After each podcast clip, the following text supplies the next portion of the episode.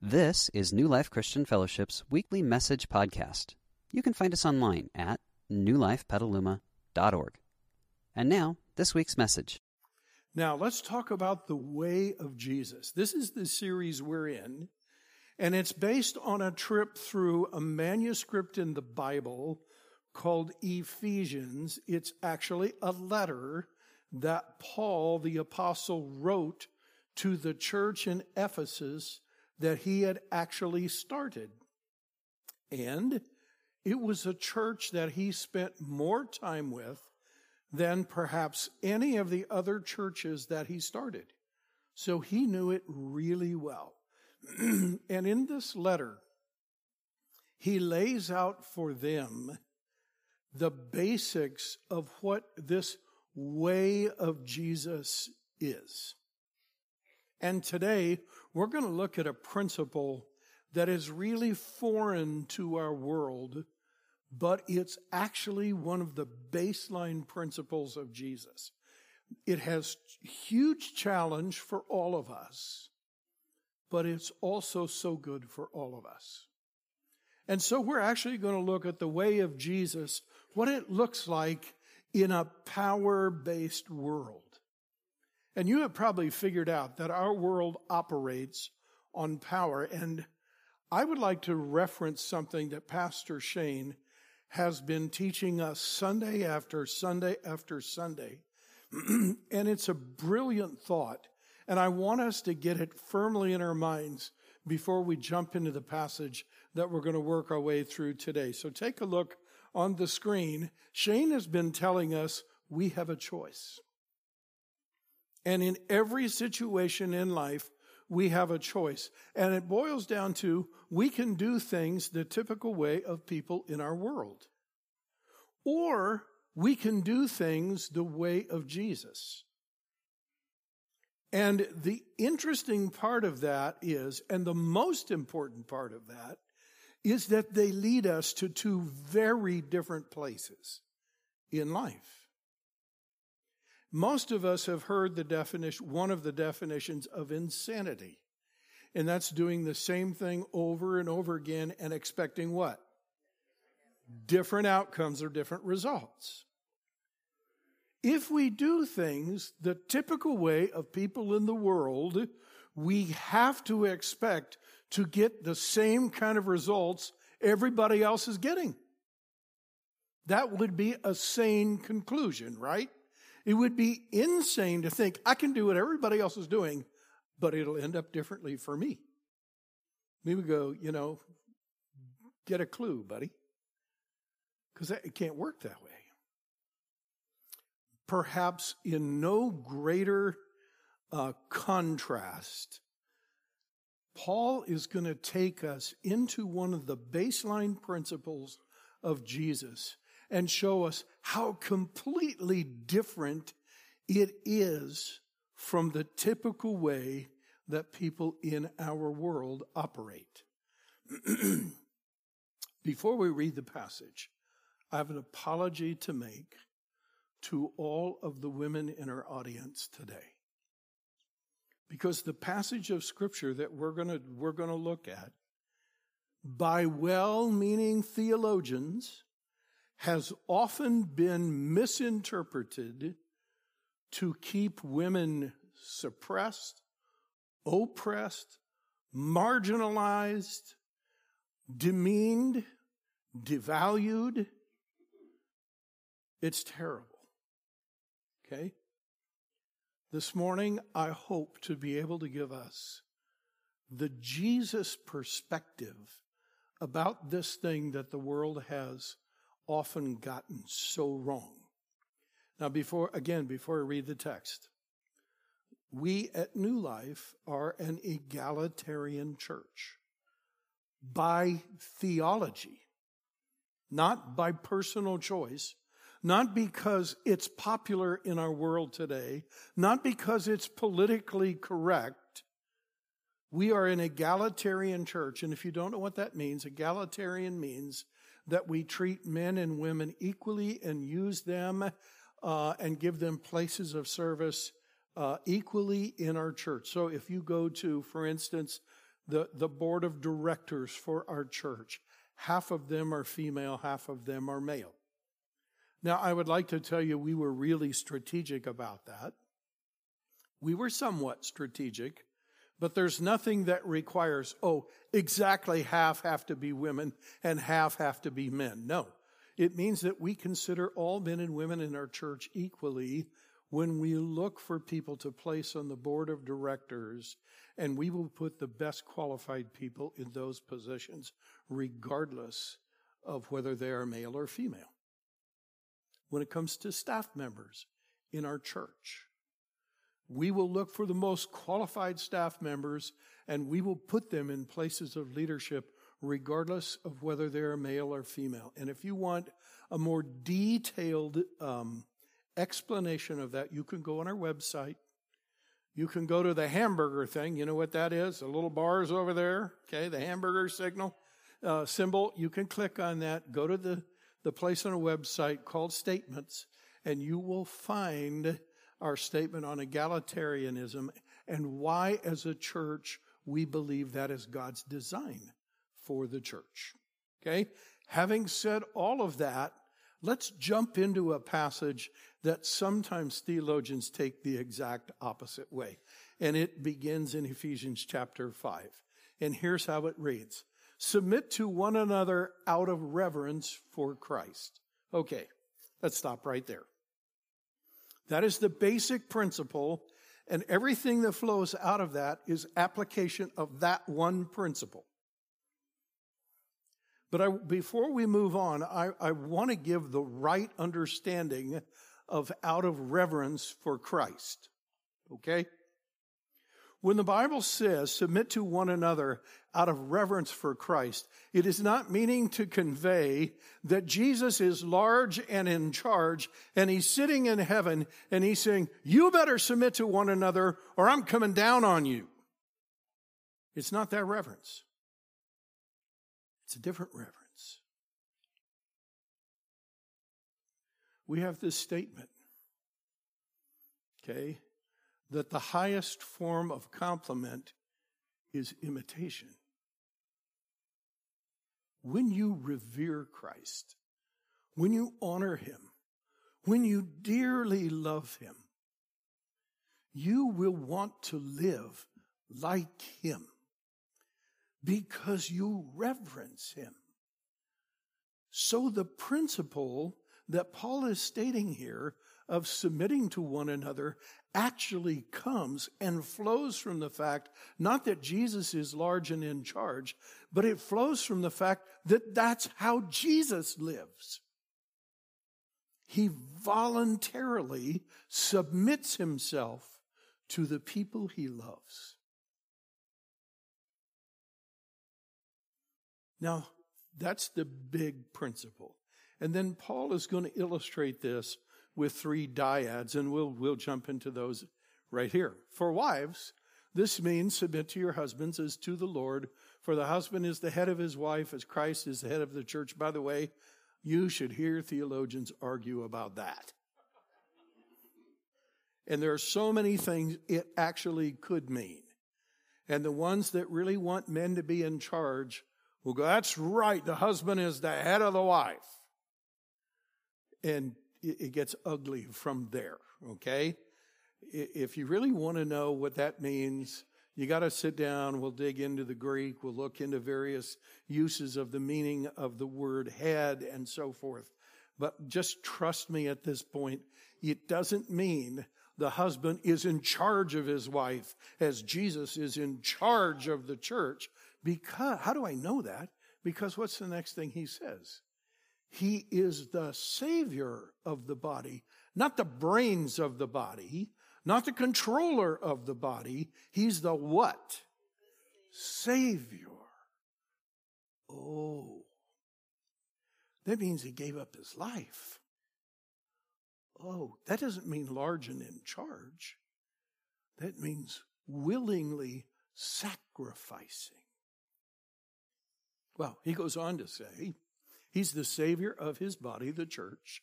And the church submits to Christ. So, wives, you should submit to your husbands in everything.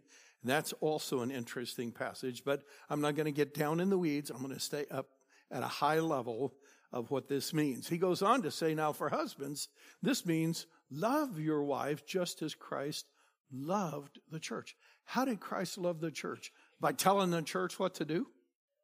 No, no, no. He loved the church by giving up his life for her. Wow.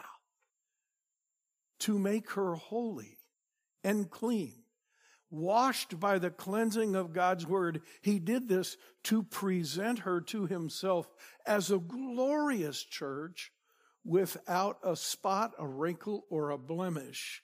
And then he goes on to explain something that's kind of a mystery. He says, instead, she will be holy and without fault. In the same way, husbands ought to love their wives as they love their own bodies. Okay, guys. Yep. Guys are known for pampering themselves. Am I right? Nobody wants to say yea or nay because you're probably sitting by one of them, right? But I can tell you, as a guy, we like to pamper ourselves.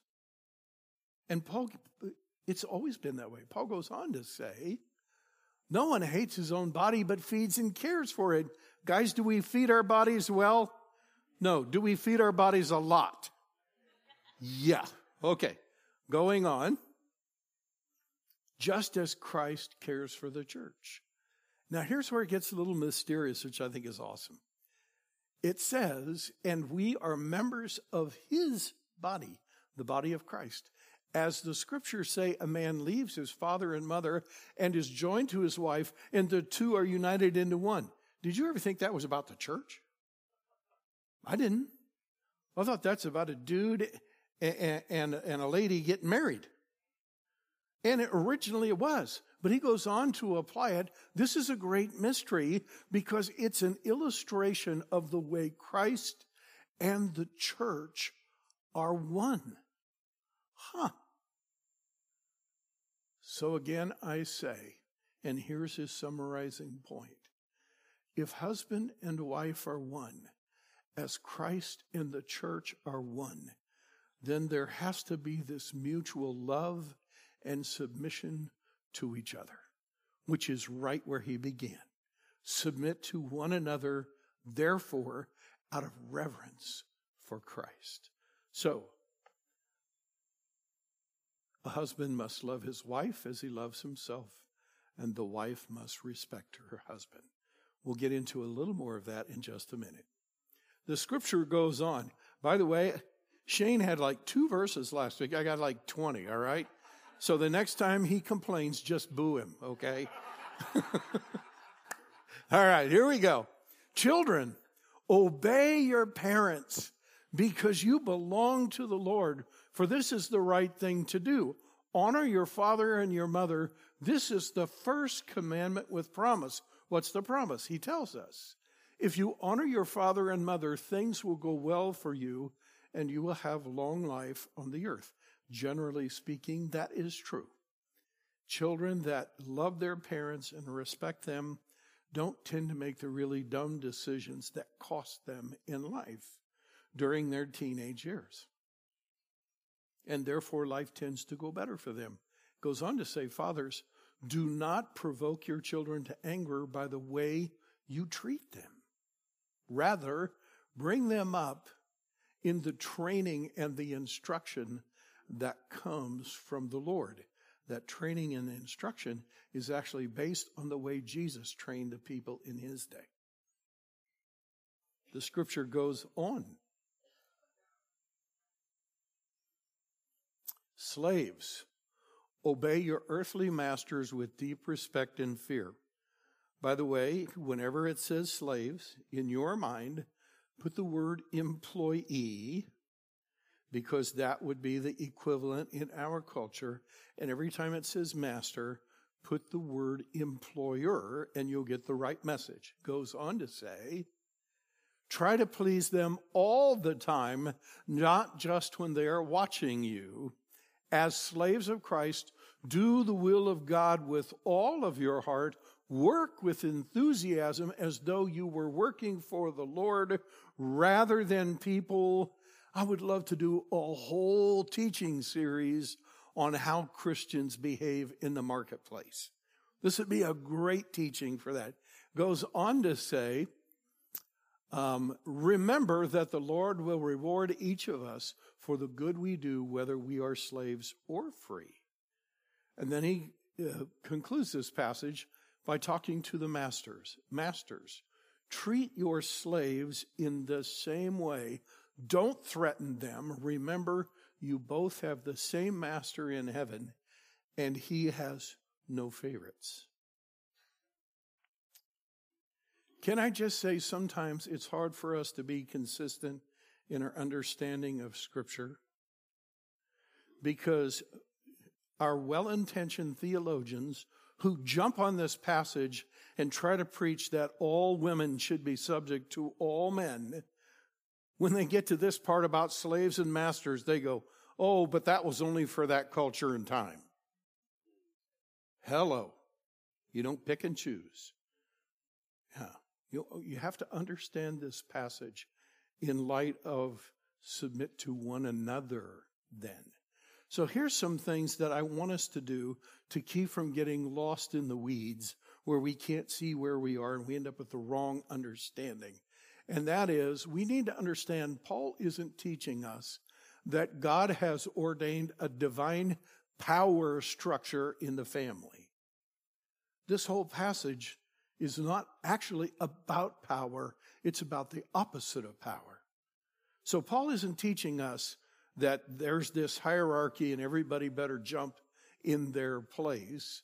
He was actually simply writing to the power structure that already existed in the Roman world, in the families, in that culture. But here's what he's trying to help us see. Paul is using the different people groups in a typical Roman world family to illustrate this one great principle that's a baseline principle of Jesus. So, what is that baseline principle? Here it is submit to one another out of reverence for Christ. There's the principle. So, the question is how do we submit? Before I get into what we're going to learn about this, I want to help us apply this. If you're a boss at work, okay?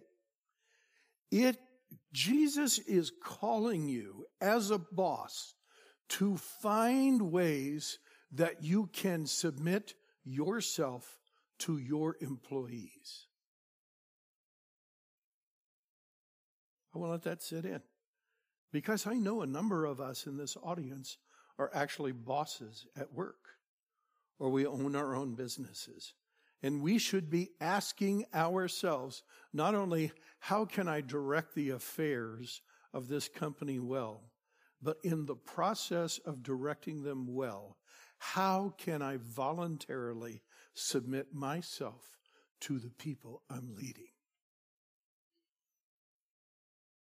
Does that sound complex? It kind of is. Okay? If you're a husband you need to be asking yourself, how can I voluntarily submit myself to my wife?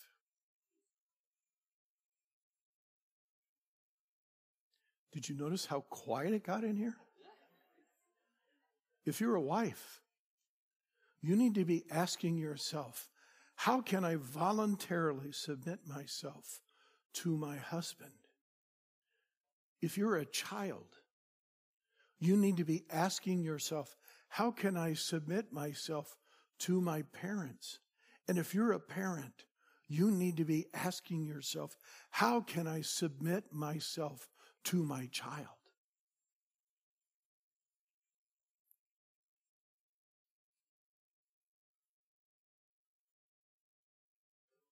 Because the principle is submit yourselves to one another. Now, the principle applied is this How can I live a love based, life in a power based world. Remember, we started out by talking about what Shane has been teaching us that we always have a choice, but they lead us to two different places.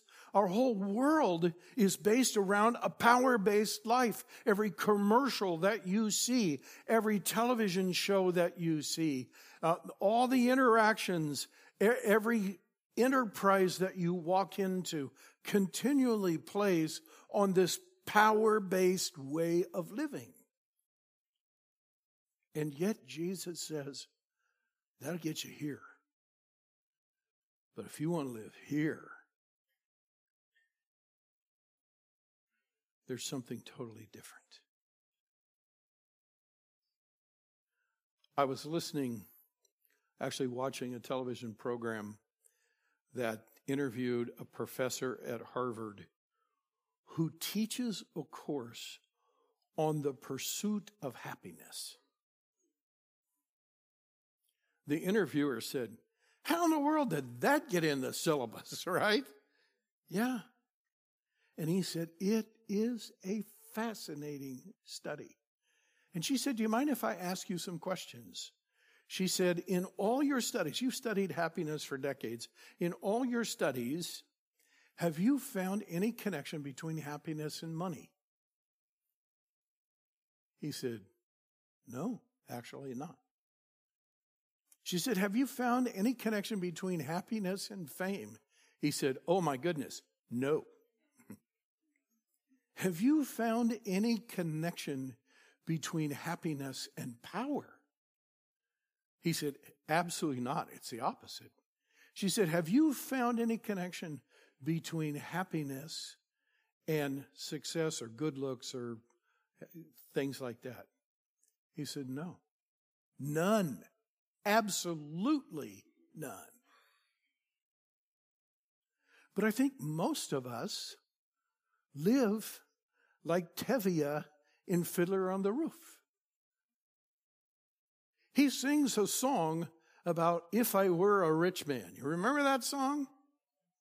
Because his son in law has come from studying philosophy, and Tevye is complaining because he milks cows and sells the milk, and the milk is heavy and the cows get sick, and he's sort of sick and tired of being a one man dairy man. And, and he's complaining to God that would it spoil some vast eternal plan if I were a wealthy man. And he's singing this, and his son in law hears it, and his son in law goes, Tevye, Tevye, Tevye, don't you know that money is the curse of the earth? This is where we live like Tevye. He looks at him and says, May the Lord smite me and may I never recover. We might not want to admit it, but that's kind of where we live. Yeah. So Jesus is calling us to live a love based life in a power based world.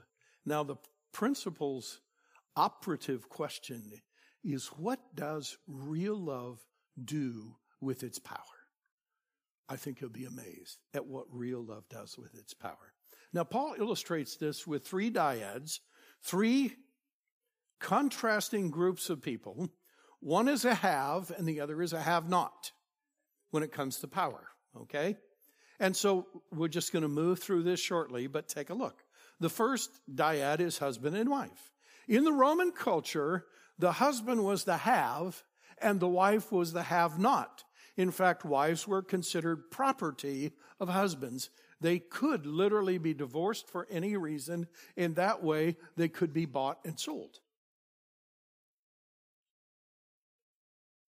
So, in this dyad, Paul wants husbands to know there's the way, the normal, usual way of people in this world where the power gets exercised selfishly, and the husband then forces the wife to do what pleases him or makes life easier for him.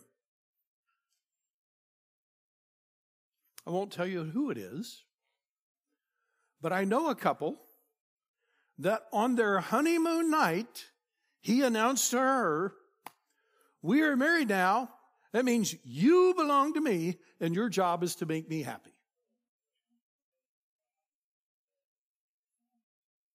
How do you think that went? Well, they're not married today. yeah, good. They shouldn't be. Yeah. Now, the wife, by the way, no one is ever truly powerless. Okay? You might not have any legal rights, and you might think you have no spiritual rights, but you have human capacity. So when I feel like I don't have power, it's my human tendency to make a power grab, right? We all try it. Yeah. So the power grab for this powerless wife is rebelling against her husband and refusing to do what is helpful for him or even for their marriage. That was a problem in first century Ephesus, just like it is today. Okay? Submitted power. What does love do with its power? When love is submit, when, when the power of love is submitted, it uses its power to lift, support, honor, and treasure the other person, in this case, the wife, who technically has no legal power. For a wife who has no legal power or who has all the legal power means the same thing. It means choosing to honor, treasure, and support her husband through cooperation and, you might add, collaboration. They go through life together as a team. Not one more important than the other, not one more powerful than the other, but equally. The second dyad that Paul takes us to is that between fathers and children. In the Roman world, fathers had all the rights. In fact, when a father got in debt, he could sell his children as slaves on the market. Children had no rights. Fathers could abuse their children without accountability. There was no legal recourse for children. That's hard to imagine, but that was the way the Roman world worked.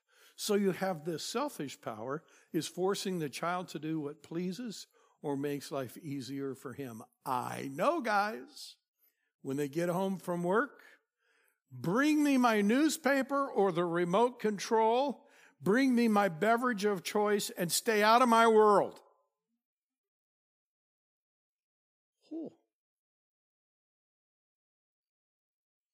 Man, that's not the way of Jesus. That's selfish power.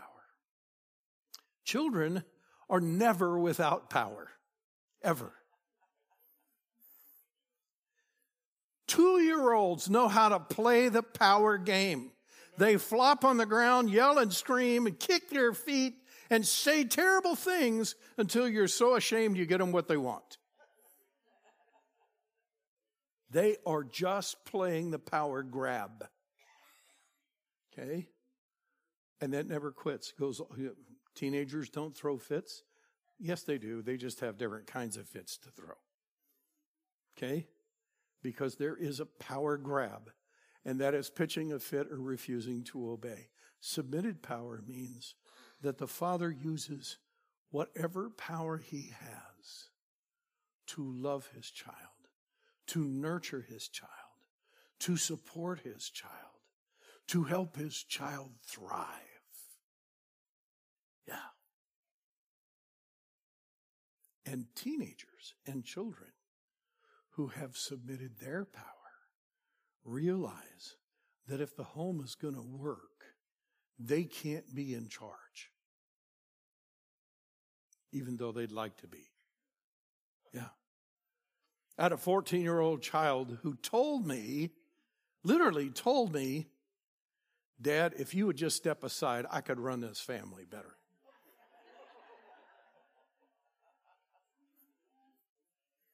Yeah. I suspect he said what most teenagers think. Okay? But a submitted power says, I need to treasure my dad and my mom. And I need to cooperate with them because they actually are trying to look out for my good. Okay, the third dyad is this. And that is between a master or employer and an employee or a slave. And that is treat, the selfish power is treating the employee harshly and in a demeaning or demanding way. Submitted power is using the power that you have as a boss to actually honor and treasure your employees. As those of us who work for bosses, the power grab is doing only the minimum and working hard only when the boss is around. None of us have ever done that, right? Yeah, yeah, yeah. That's our power grab. Okay? Submitted power is choosing to honor, treasure, and support the boss by going above and beyond. Now, listen, read this statement with me. If we knew why our world was power based, and if we knew the nature of God, we would know why it's so important to Him and to us for us to live the way of Jesus, this love based life in this power based world. So here's how our world got this way. Originally, God created Adam and Eve, the first man and woman, and there was no power struggle between them. Can you imagine? If you're married, I know you can't. That's funny, right? Or maybe it's not funny. but if you've been married for longer than 10 minutes, you know what a power struggle is. Okay? Yeah, thank you, Shane. Adam and Eve had no power struggle. That's just awesome. They go along for we don't know how long, and Satan comes into the garden and convinces them to do some random produce shopping on the wrong tree. and they eat from that tree they're not supposed to eat from. And all of a sudden, everything in their world changes. And God shows up. And God says in Genesis chapter 3, Man, I am so sorry you made that choice. To all the parents in the room, have you ever said that to one of your kids? Yes, you have, if you're a good parent. I'm so sorry you made that choice. That not because I'm going to punish you. That is just going to be miserable. And I can't rescue you. He's going to have to go through it. That's what God said to Adam and Eve. And as he was listing the things in the world, their world that changed, here's what he said in Genesis chapter 3. He said to Eve, Your desire will be to control your husband. All the married women in the room said, Amen. Because that is true. And then he said, The sad result is, but he is going to rule over you. He's going to dominate you. And if you study the history of the world, it is one saga after another of men demeaning and devaluing and, and just marginalizing women century after century after century. It's one of the ugly results of sin. Now you need to understand God looked at that list and he said, I'm going to do something about that list. I hate that list. All those things, the, and, and I won't read them all to you, but these, these are all the things in your world that have now changed because of sin, and they're all bad. They're all bad. And God's ultimate goal in Jesus, here it is on the screen. I don't want us to miss this. His ultimate goal is to restore to us everything that was lost or damaged because of sin in our world. And God started dreaming of the day when there would be no more power struggle in our world. That day. And it's through Jesus because the way of Jesus, learning to live this love based life in a power based world, is how God begins to restore to us everything that was lost, damaged, or destroyed in our lives because of sin. That's why he says, submit to one another out of reverence for Christ. So, quickly as we wrap this up, it's important for us to know that love always, always manifests itself through voluntary submission to the one loved. Not through domination, always through voluntary submission. Always. And that's what Jesus did. Secondly, love always uses its power to serve the one who is loved. Remember the operative question what does love do with its power? There it is. Love always uses its power to serve the object of that love. I want to read a passage and then we're going to pray a prayer. Here's the passage. His disciples began to argue among themselves about who would be the greatest among them. Is that the way of love or the way of power? That's power. That's a power grab right there. Okay? Jesus said to them, In this world, the kings and the great men lord it over the people. That's power move, isn't it? And yeah, they like to be called friends of the people. Does that sound like Washington, D.C.? Wow. He goes on to say, but among you it will be different. How so, Jesus? Those who are the greatest among you should take the lowest rank. Is that submission? It is, isn't it? It's voluntary submission. Should take the lowest rank, and the leader should serve everyone. Wow. Who is considered more important? The one who sits at the table the one who serves? And Jesus says, well, the one who sits at the table, of course, but not here. I am among you as one who what? Serves. I'm going to give you the opportunity to pray a prayer. And I'm going to ask you to stand, so you can stand right now if you would, because we're going to we're going to end our service with some worship. But I want to give you the opportunity to pray this prayer.